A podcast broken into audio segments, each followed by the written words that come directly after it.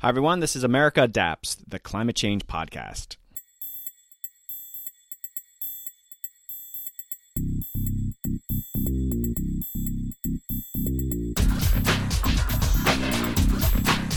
Hey, adapters, welcome back to a very exciting episode. Returning to the podcast is Dr. Carolyn Kousky. Many of you are familiar with Carolyn's previous appearances on America Adapts when she was the director of the University of Pennsylvania's Wharton Risk Center. She now has a new role with a prestigious environmental group. I'll let her break that news to you in the episode. Carolyn is on the pod to discuss her new book, Understanding Risk Insurance. Folks, don't let the topic of insurance mislead you. There are some very exciting developments in the insurance sector. Okay, upcoming episodes. I just got back from 10 days in the Yucatan in Mexico. I'm doing an episode with World Wildlife Fund on how mangroves are a nature based solution to climate adaptation. I got to visit some Mexican mangrove forests and meet some of the world's experts on mangrove conservation. In my free time, I got to visit some cenotes and Mayan temples. What a remarkable area. I'll have more on that episode in the coming months. And I'm also talking with Dr. Kelly Heriot of Liberty Mutual about climate modeling and what it means for the insurance industry, especially relevant in light of recent hurricanes hurricane impacts. And I'm working on an episode focusing on the infrastructure bill from last year and what opportunities for adaptation that holds for local and state governments. Great stuff on the way. Okay, adapters, you've heard me mention this in previous episodes. I've got an exciting opportunity for you. Join me and my new partner, Battelle, for the next annual Innovations in Climate Resilience Conference, or ICR 23. The theme is Bold Leaps and Actions. The conference will take place on March 28th to March 30th, 2023 in Columbus, Ohio. ICR 23 is gathering innovators across industry, academia, and government to share and inspire science and technology with a focus on climate adaptation and resilience. Battelle is taking a lead in the resilience space and they want you along for the ride. Climate adaptation is still an emerging field and we're still not seeing participation from all sectors at many of our meetings. This conference has a track record of bringing in government, nonprofit, academia, and the corporate sector. Very few conferences have had success in bringing in the private sector, but this one does. Industry will play an increasingly important role in the years ahead with adaptation. Guys, this is a rare opportunity for all relevant players to come together to share expertise and create new partnerships. The call for abstracts is now open. Here's your chance to share your important work at ICR 23. And some of the themes at the conference are resilient built infrastructure, climate risk and national security, ecosystem restoration and sustainability. So take a look at the conference website and learn of all the other themes. So share your innovative work during the curated technical program featuring keynotes, platform talks, breakout sessions, and two evening poster sessions. Join this conference where leaders and creators are sharing groundbreaking ideas in climate resilience. Even if presenting isn't in your plans, I encourage you to attend and connect with your peers. Think of all the partnerships and projects that are created during coffee and lunch breaks at these conferences. I've even heard from some of my listeners that are interested in going to this conference and they wanted to learn more. There is a huge demand for more adaptation themed conferences, so definitely check this one out. Don't forget, submit your abstract today. Visit battelle.org forward slash adapt to learn more. That's battelle.org forward slash adapt. Links are in my show notes. Support for America Adapts comes from Battelle, where science and technology are applied to help create a safer, healthier, more secure world. Battelle, it can be done. Okay, let's join Dr. Carolyn Kousky and learn about the growing importance of disaster insurance for climate adaptation. Hey, adapters, welcome back. Today I have a very exciting episode. I am talking with Dr. Carolyn Kousky. Carolyn is the Associate Vice President for Economics and Policy at the Environmental Defense Fund. We're going to talk about her new book, Understanding Disaster Insurance New Tools for a More Resilient Future. Hi, Carolyn. Welcome back to the podcast. Hi, Doug. It's so great to be with you today. All right, Carolyn, you've been on before. It's always a treat talking to you. But in my introduction, I had some different news there. You have moved from the Wharton Risk Center to the Environmental Defense Fund. Tell us about that. Why the move? What are you doing there at EDF? That's kind of exciting. I have. Yeah. It's been not quite two months since the move. So I'm still getting settled, but I am really enjoying being at EDF. Part of my excitement about joining the organization was I mean, as you know, I've always been a researcher, but was to help be somewhere to better link research to policy and make sure that we're adopting policies that make sense and are informed by our research, but also that researchers are focusing their attention on the important questions to help solve today's pressing challenges and, and finding EDF to be a great place to do that. You know, in previous jobs, I cross paths with EDF folks more often, but I've never had an EDF person on the podcast. So you'll be my first. So that's fantastic. I know it's, there's a lot of economists there, right? That's what they're known. There's a big expertise there on economic issues, right? Yeah, I'm in a group in a group of economists, okay. and there's also a growing group of policy people thinking about resilience. So maybe you'll find other people to have on later. All right. Well, you'd be my inside person on that. So yeah, definitely recommend some people. All right. Carolyn, we're going to talk about your new book here and let's just put it out there. I don't think it's published yet, but by the time I publish this episode, it will be available. So any, you people out there listening, you want to get the book, it should be available. But what, what's the date of it? It's Understanding Disaster Insurance. When is it going to be published? Yeah, it should be out in early October. So very soon. All right. And I also want to just highlight we're recording this on the morning after that Hurricane Ian slammed into Florida in the Fort Myers area. And actually, I have family that lives in Fort Myers. They're not there right now. Everyone's okay. And I grew up in Sarasota, which is just an hour north. So I've been following this intently. And the reason I bring it up, obviously, insurance is going to be talked about a lot in the coming days. People who have lack of insurance, not enough insurance, and Florida being such a kind of a basket case. So I'm sure for you, seeing things like that happen, it just it rattles the insurance markets, right? Yeah, and it really stresses one of the reasons I'm so interested in thinking about disaster insurance, which is that it's becoming so much more important as climate extremes are worsening because without insurance, recovery can be really hard on households, on people, because as you know, disasters cause so much damage. And so there are times when people face enormous expenses. They could also face lost income when businesses get interrupted. So there are these very severe financial shocks for households. And people really need the resources to be able to cover those and get back into safe housing and get their lives back together. So you're making insurance exciting, but I want to read the introduction to your book. And so this is your voice. As I want to just do the first few sentences here because I thought I love this, the opening of this book. Saying that I research insurance can be a conversation stopper. Most people react with barely suppressed yawn. Many consider insurance boring, confusing, or both. Then there are those with an active dislike for insurance, offering stories of a company's misleading policies or failure to pay in a time of need. That's quite an intro you got there, Carolyn. yeah, I guess it is. It's yeah, there's you know, lots of people don't have really warm feelings about insurance companies. And they either don't have warm feelings about it because they've struggled with insurance or it seems as i said as you quoted they're kind of boring. But i was hoping to change that with the book because i think there's so much innovation going on around issues of insurance. And also that some of the concepts and approaches of insurance are also being adopted you know, by the public sector, by nonprofits and other folks really trying to use this as a tool to help us solve pressing social and environmental problems. So I was hoping to bring more awareness to what I see as some exciting developments in the industry. And let's start off maybe with some the basics here. And as I was going through the book here, I was seeing some terms, and I think I'm generally educated around it, but really I'm not. But you have this concept of a risk management triangle, sort of underlaying all this. What what is that? Yeah, well, I did want to stress you know, that insurance is just one piece as you say, of broader kind of risk management. And it can't stand on its own. We also have to be effectively thinking about risk reduction and the things we can do to reduce our risk. And indeed, I'll just say, you know, that's a really strong complementarity between our investments in adaptation and insurance, because when we lower risks, it makes the insurance cheaper and easier to provide. But then the other part of that triangle is risk communication and understanding and making sure people are aware of their risks and that we're responding to them appropriately. So we need all of these pieces to be working together. So the book's focused on one node, but being very cognizant that it's only one node in this much bigger picture. And could you define it? You know, I was seeing it over and over again. And of course, probably nine out of 10 people would be able to answer this, but just risk transfer. It seems obvious, but what, what is that? Yeah. And I think maybe that's a technical term that I'm trying to hope will catch on more broadly.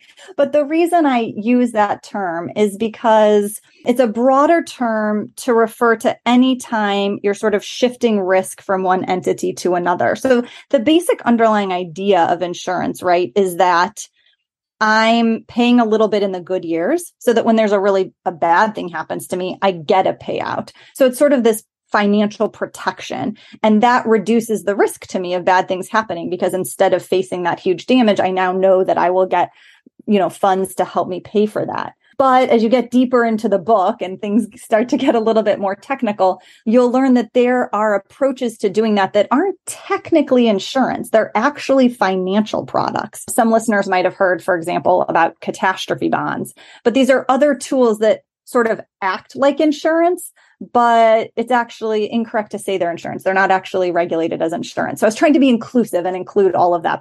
No, I mean I, I, I figured it out, but I'm just like risk transfer, and it's an important concept. And you know, before we talk about the main sections of the book here too, and it insurance, as you say, I mean, I'm going to be gravitating towards you at the cocktail hour, even though you think it's a boring subject. I'd have a million questions for you, but I, I know you well. But I, I wonder, as a researcher too, there seems to be so much psychology of buying insurance or why people get insurance. That must be really interesting for people like you because it just seems when people are being responsible, it's because they're required to be like the state or their local government requires them to buy car insurance, buy, you know, a particular type of fire insurance. And it seems like the mandated insurance requirements are more likely, whereas it just makes so much sense to get flood insurance in some places, but people don't get it because obviously they don't want to pay. But there's a psychology of insurance too, right? Yeah, absolutely. And you're so right. It's lots of people just won't buy insurance unless they're forced to. And I think there's a number of things underlying that. One is maybe sort of an obvious thing, but insurance is a product you buy hoping you'll never have to use. Right. And there's no fun in that. Who wants to buy something that they hope they never, you know, it doesn't bring much joy or whatever, as it were. So there's that. And then I think there's also things that I know you've talked with other guests about on your show, sort of lack of fully understanding the kinds of disaster risks that people face and being aware of those. And if you're not really aware of the risks that you're exposed to and the harm they can create, then you probably aren't going to be thinking about the need for insurance. And then I think there's also some misunderstanding about insurance itself because it's so different from most products we buy. It's not something, as we said, you use right away. It's also not an investment. You can't profit off insurance. You're going to end up paying more in than you get out. And the reason for that is that you're making these extra payments in order to have this protection. You're buying yourself this protection, which is a little bit different from other things. So yeah. And then add on top of that all the other kind of behavioral biases you talked about, how we tend to be overly optimistic about being exposed to disasters and have trouble thinking about probabilities. So all of that combines to really depress voluntary demand for insurance. Just I was trying to think just really quickly what what do people purchase and with the expectation they might never use and I, I just think of collectors right I used to collect comics as a kid and some people collect because they think they're going to sell but most people collect crap that in all you know likelihood they'll never sell again star wars toys or whatever. And yet they still spend all this money because they have this sort of peace of mind we need that kind of peace of mind for more people buying insurance. So somehow that's true. I think there is some people who recognize that it does can provide that that comfort and peace of mind knowing that you have that protection. On the other hand you know with collectors maybe you get a lot of joy from looking at them on your shelf. I don't know. Your insurance policy just sitting nobody's going to gaze at their insurance before we, we get into some of these sections too, I just want to hear at the beginning, who did you write this book for? I mean, that I think that's an important part. I mean, it's not necessarily general public, but who did you really have in mind that for this? Yeah, I had a couple audiences in mind. I think the primary one was for policymakers at multiple scales, from local governments up to federal agencies and nonprofit groups who are starting to think hard about the role of insurance in climate adaptation and in managing the growing risks that we face as a society. But I was finding that some of those individuals who wanted to really kind of help push on insurance and make sure that it was supporting these broader goals we may have often you know didn't have any training in insurance or background in it and sometimes misunderstood aspects of what insurance can or can't do or might not have been plugged enough into the industry to know about some of the innovations happening. And so I was hoping this could help those groups better harness insurance and better provide sort of surrounding policy to support it. I also hope it'll be helpful for students who are thinking about risk management and disaster going forward as well. I would hope too, and I said not for the general public, but I think there is an opportunity there. You know, I, I think groups like FEMA, they come in after the fact and there's trying to create a lot of awareness, like getting this book even down. I think of some of those innovations to like that brochure level, like what are pieces that could be taken that are giving just homeowners even that level more awareness that they have options. So I, you need to the PR people on this to really find different platforms for it to be shared. And a podcast is another way we're doing it, but I think there's great opportunities there. Thank you. Yeah let's dig in and you're going to just do this. We're not really digging into the, the details too much here because we want people to go out and buy the book and they're going to learn a lot more if they read it but let, we want people to have an understanding what's in the book. So like there's three parts and in part one disasters their economic consequences and the role of insurance. What were you trying to accomplish in that section yeah, in the first part of the book, I was trying to really lay the motivation and foundation for why I think disaster insurance is an important conversation to be having right now. So a lot of that was about how risks are changing in our world and you know what happens when we don't have insurance sort of what the challenges are and then also to lay out some of those things we were just talking about the basics of insurance and risk transfer and how it works and also to tee up this important point which is that disaster insurance is harder to provide by the private sector and it's more expensive in general. And to help readers appreciate that insuring disasters is a trickier business than, say, insuring your car.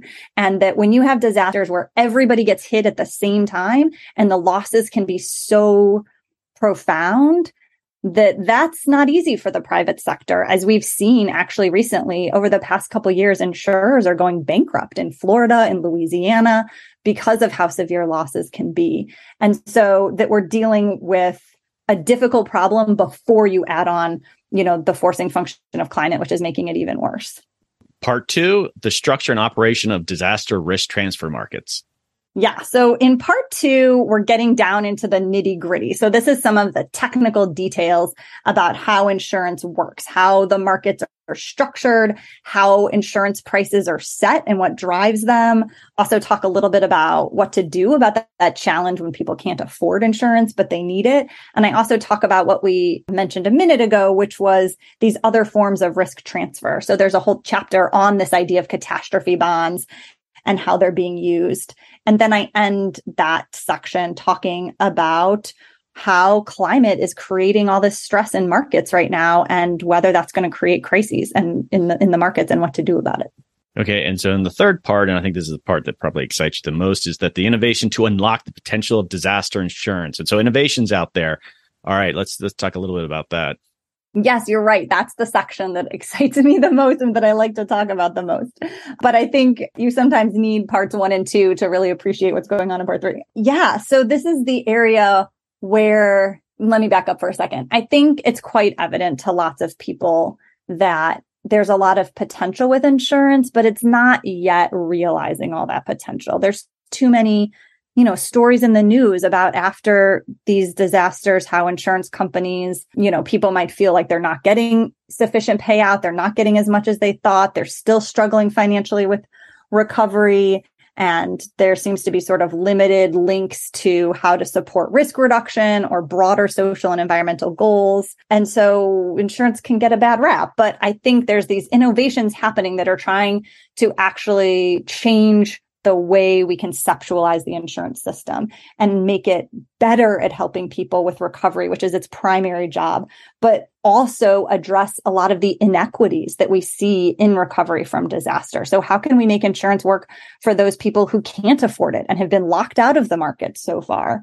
And then how can we rethink it to not just be about recovery, but to reduce risks ahead of time so that we can actually lower damages and then I end with a look at which might seem more far afield from where you'd think insurance should play, but how insurance can actually help us with goals around biodiversity loss and conserving nature and environmental restoration. So that's maybe the newest of the kind of innovations. I like the sound of that. All right, I, am going to ask you a few more questions about this section because I, I think it's just it's really to be the, the, you have great case studies and tell us a bit about Lemonade, this company called Lemonade. Yeah, that's interesting. So one of the fundamental challenges, which anyone who's, who's filed an insurance claim can probably appreciate is that a difficulty with our current model of insurance is that at the exact time you need payouts, any dollar your insurance company gives you is a dollar less profit. So there's this fundamental tension at the heart of insurance, right? Of misaligned incentives between the insured and the insurance company. And Lemonade is this company that tried to undo that tension. And instead, they group their policyholders around charities that the policyholders want to support and they take off a set amount for their operating expenses. And then they pay claims and anything left is donated to the charity. And so because they only take a set amount for the firm, there's not that tension about an additional dollar anymore.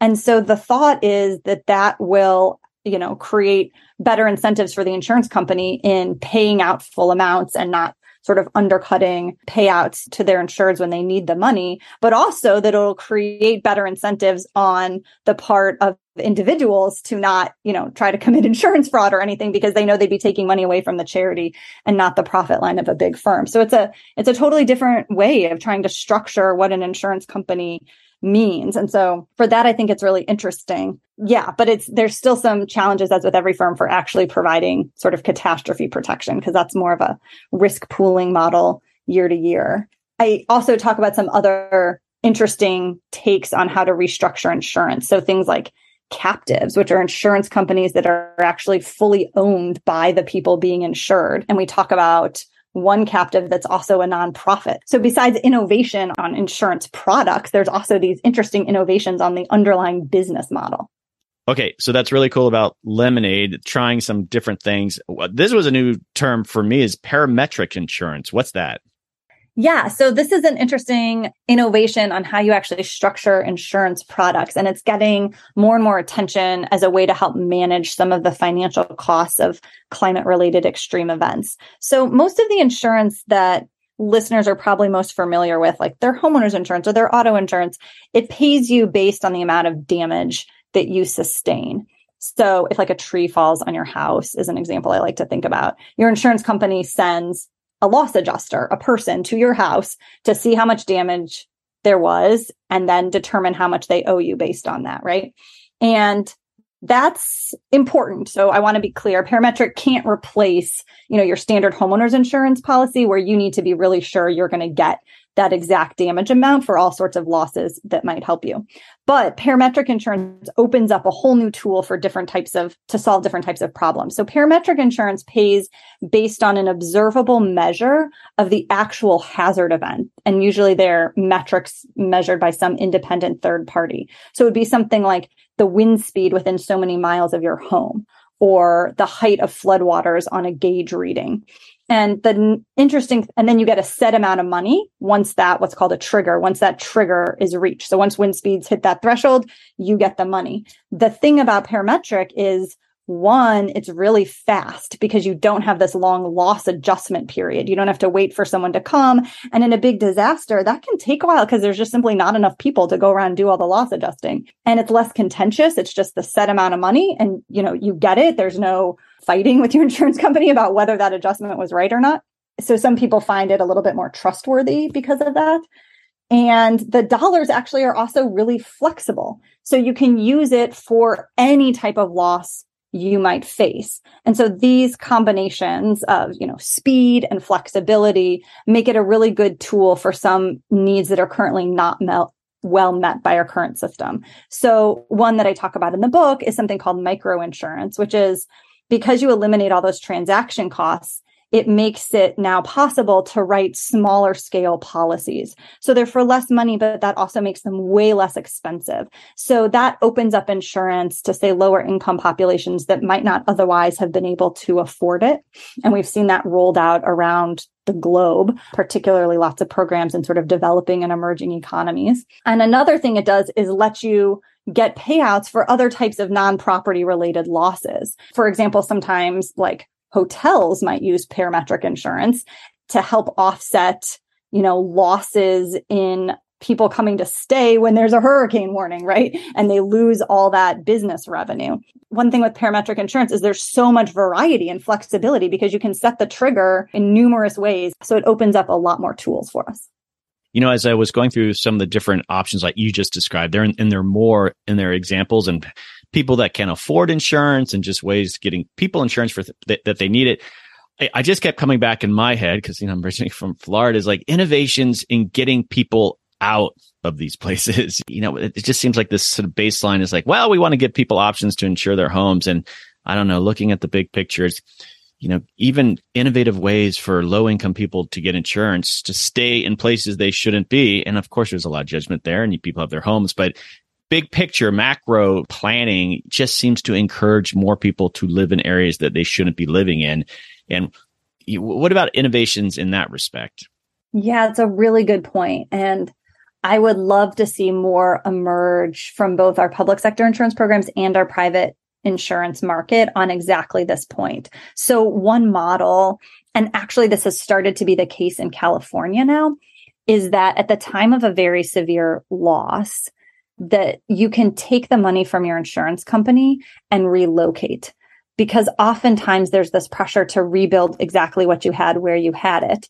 And of course, the time of the disaster can be a time for us to rethink and build back safer, whether that means somewhere else or stronger or any number of things. It's also a time, as an aside, to incorporate, say, sustainability things and other things. But often people need the financial means to do that, right? And so it seems to me entirely possible to design a homeowner's insurance product where you get to take your full payout and relocate and maybe even get a bump if you need that to find equivalent housing somewhere else. The trick then is tying that to some type of program that would then manage the land and keep it in open space, like happens with our federal buyout programs, so that you're not just having one person able to get out and somebody else move into the risky location and then them suffer all the losses, right? So making that link, I think, is institutionally the challenge to do.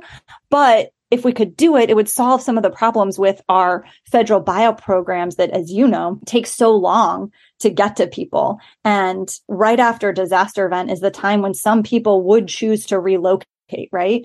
But if you can't get them buyout dollars for three, five years, they, yeah. you know, people don't have the resources to like wait that long. You know, they have to start rebuilding. And so there's a lot of missed opportunities that a, a better insurance model, I think, could help solve there. And I will say, I think I saw that there was a bill introduced earlier this year for the flood insurance program that would essentially couple a type of buyout to a severe loss with the NFIP, which is sort of a similar thinking to get those buyout dollars quickly at the time of a loss. Yeah, leave it to California to come up with those innovative ideas. To yeah, you you have to have this partnership with the local government, state government about what's going to happen to that land because someone else coming in defeats the whole point. But it still gives the insurance company they don't have to come in and insure that house for, per se. They're they're I guess hopefully creating a long relationship with that homeowner that they got to get out of there. And now, you know, hopefully they're not required to stay and insure that home, which makes it that much more difficult to sell to someone. So yeah, it gets, and so what yeah, I want good- Go on, go on. Well, so just to build on what you were just saying, because I think that's so right. I mean, in some of the highest risk areas, like those high wildfire risk areas of California, we're seeing private insurance companies not renew people's policies. They're assessing it as too risky to continue insuring. So you'd think there'd actually be interest, maybe if limited to these very high risk areas in that type of policy to help people get out when it doesn't seem viable to keep insuring either. You're familiar with some of these managed retreat conversations. Do you feel the insurance industry is dabbling in those and that in you know managed retreat, let's say Miami in mass, people are leaving coastal areas to going to safer areas in regards to climate change and more resilient areas. And it's a whole field. And I, you know, Dr. A.R. Siders, she's a big leader in this area. It seems like insurance companies would play such a major role to encourage these sort of macro movements of people. Have you heard much chatter in the insurance industry? I haven't. And I think it's a lost opportunity. And it's a place where the insurance sector should start playing more because those are such important conversations. And insurance could be a really useful financing tool to help add to the suite of approaches there. So I think it's an area that maybe folks will hear this podcast and start engaging in. Well, yeah, because I that's exactly right.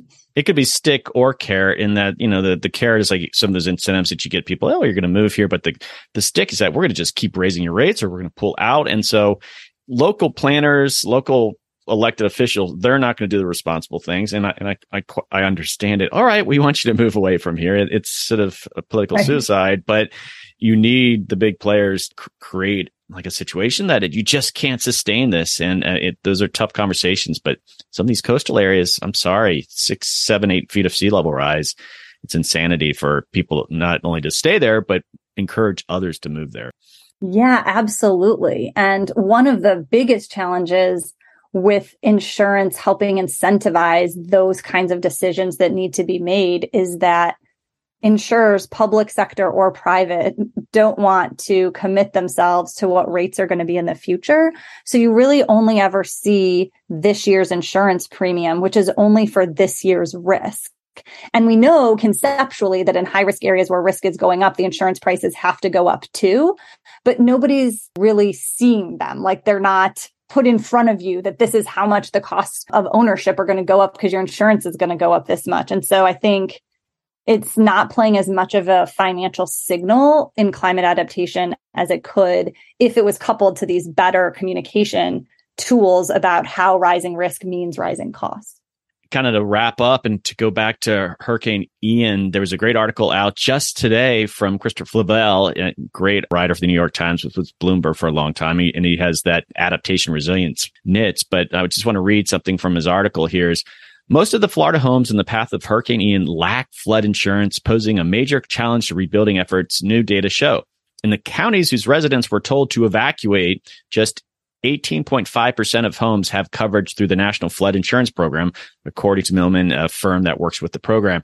So that's pretty horrifying. You think of all these counties that were told to evacuate and this potential risk, and barely any of them have flood insurance. That just seems so irrational to me. Yeah, it's really problematic. And yeah, his reporting is always so great. And, you know, Florida is the state that has some of the best take up rates and most flood insurance in the country. And yet there are still these big areas where you know, lots of people just don't have coverage. And that, you know, as we're going to see is just so painful for households in recovery then because our other sources of recovery are so limited. Most people don't have enough savings in the bank to pay for these huge disaster costs and taking on additional debt can be really burdensome. And we know the federal aid programs are often insufficient and take such a long time to get to people.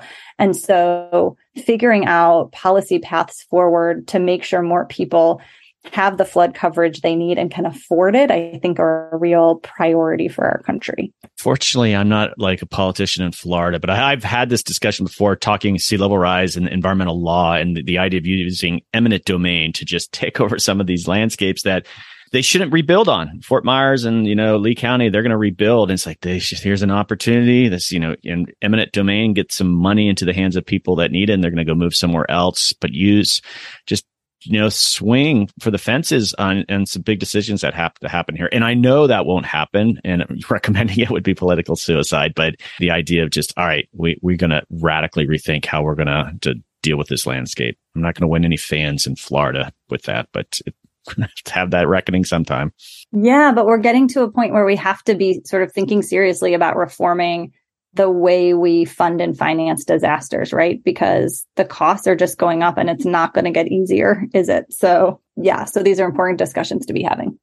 All right. Before we wrap this up with my last question, I just want to thank you, Carolyn. In your notes, you have an episode of America Adapts as a, as a reference as part of this book thank you. I'm always encouraging that. I think there's some great, con- not just on my podcast, but other podcasts that it's a great source of educational material. It's not a journal article. I don't pretend it is, but thank you for doing that. I was such a, I was just thrilled to see it there. And it's just, it, it's a nice plug for the content that I think podcasters are doing out there. So thank you. Oh, of course. Absolutely. I love your podcast. Thank you. All right. Last question. And I've asked you this before. If you could recommend one person to come on the, the podcast, who would it be? Maybe have you had any of the California insurance people on? I have not. Well, I could recommend. I've been lucky enough to be a part of a task force that the California Department of Insurance has put together to think about how insurance and climate adaptation, and particularly around nature based solutions, can all work well together. And it would be great to maybe talk to folks in the California Insurance Commissioner's office, whether it's Commissioner Lara himself or Mike Peterson, who's been leading this effort within the department, or the chair of our task force, who you might have already talked with, Alice Hill, but all have some great insights on continuing this conversation if you want to keep going around insurance and climate change. That sounds like a great recommendation and unusual sort of group that I would have on. So do you have some good contacts there? I, I guess, you know, Alice Hill, I could ask her advice too. So, yes. Yeah. Or Mike Peterson is a great person to connect with. Carolyn, congratulations on the book. It'll be out by the time this episode's published. You always write really well. It's really important work, and it's fantastic you're at EDF. And thanks for coming on. Thanks for having me on, Doug. I always enjoy talking with you. Okay, adapters, that is a wrap. Thanks to Carolyn Kousky for joining the podcast. Definitely check out her book. Don't let the topic of insurance dissuade you from diving in. Even if you're not directly working in the area, the book covers adaptation in ways that will be really important to your work. And Carolyn definitely has a lighter touch to the subject. It's a very readable book, and I really enjoyed reading about case studies of innovative insurance tools. I hope local government people and planners start to understand these tools and bring it into their work. I think many of us see frequent articles about how the insurance industry is getting serious about climate change. And as Carolyn inferred, that really isn't the case. They are just scratching the surface and they can become important drivers of adaptation planning in the years ahead. Connect with people in insurance, especially those doing climate modeling. Also, a reminder, check out the show notes for that Battelle Innovations in Climate Resilience Conference in Columbus, Ohio, March 28th through 30th, 2023. Submit an abstract. Okay, I'm always hearing from listeners that they have started listening to the podcast in the last few months or the last year, and that means they have missed out on a bountiful archive if they haven't poked around at previous episodes. So I'm going to dig in the vault when I can and highlight two previous episodes in case you need some recommendations. In episode 21, Inside Out, the grief, trauma, and anxiety of climate change, I spoke with Dr. Renee Lertzman. Dr. Lertzman is an environmental psychologist and founder of Project Inside Out, a resource hub and emerging community of practice that unites activists with clinical psychologists. We discuss what is climate grief and anxiety,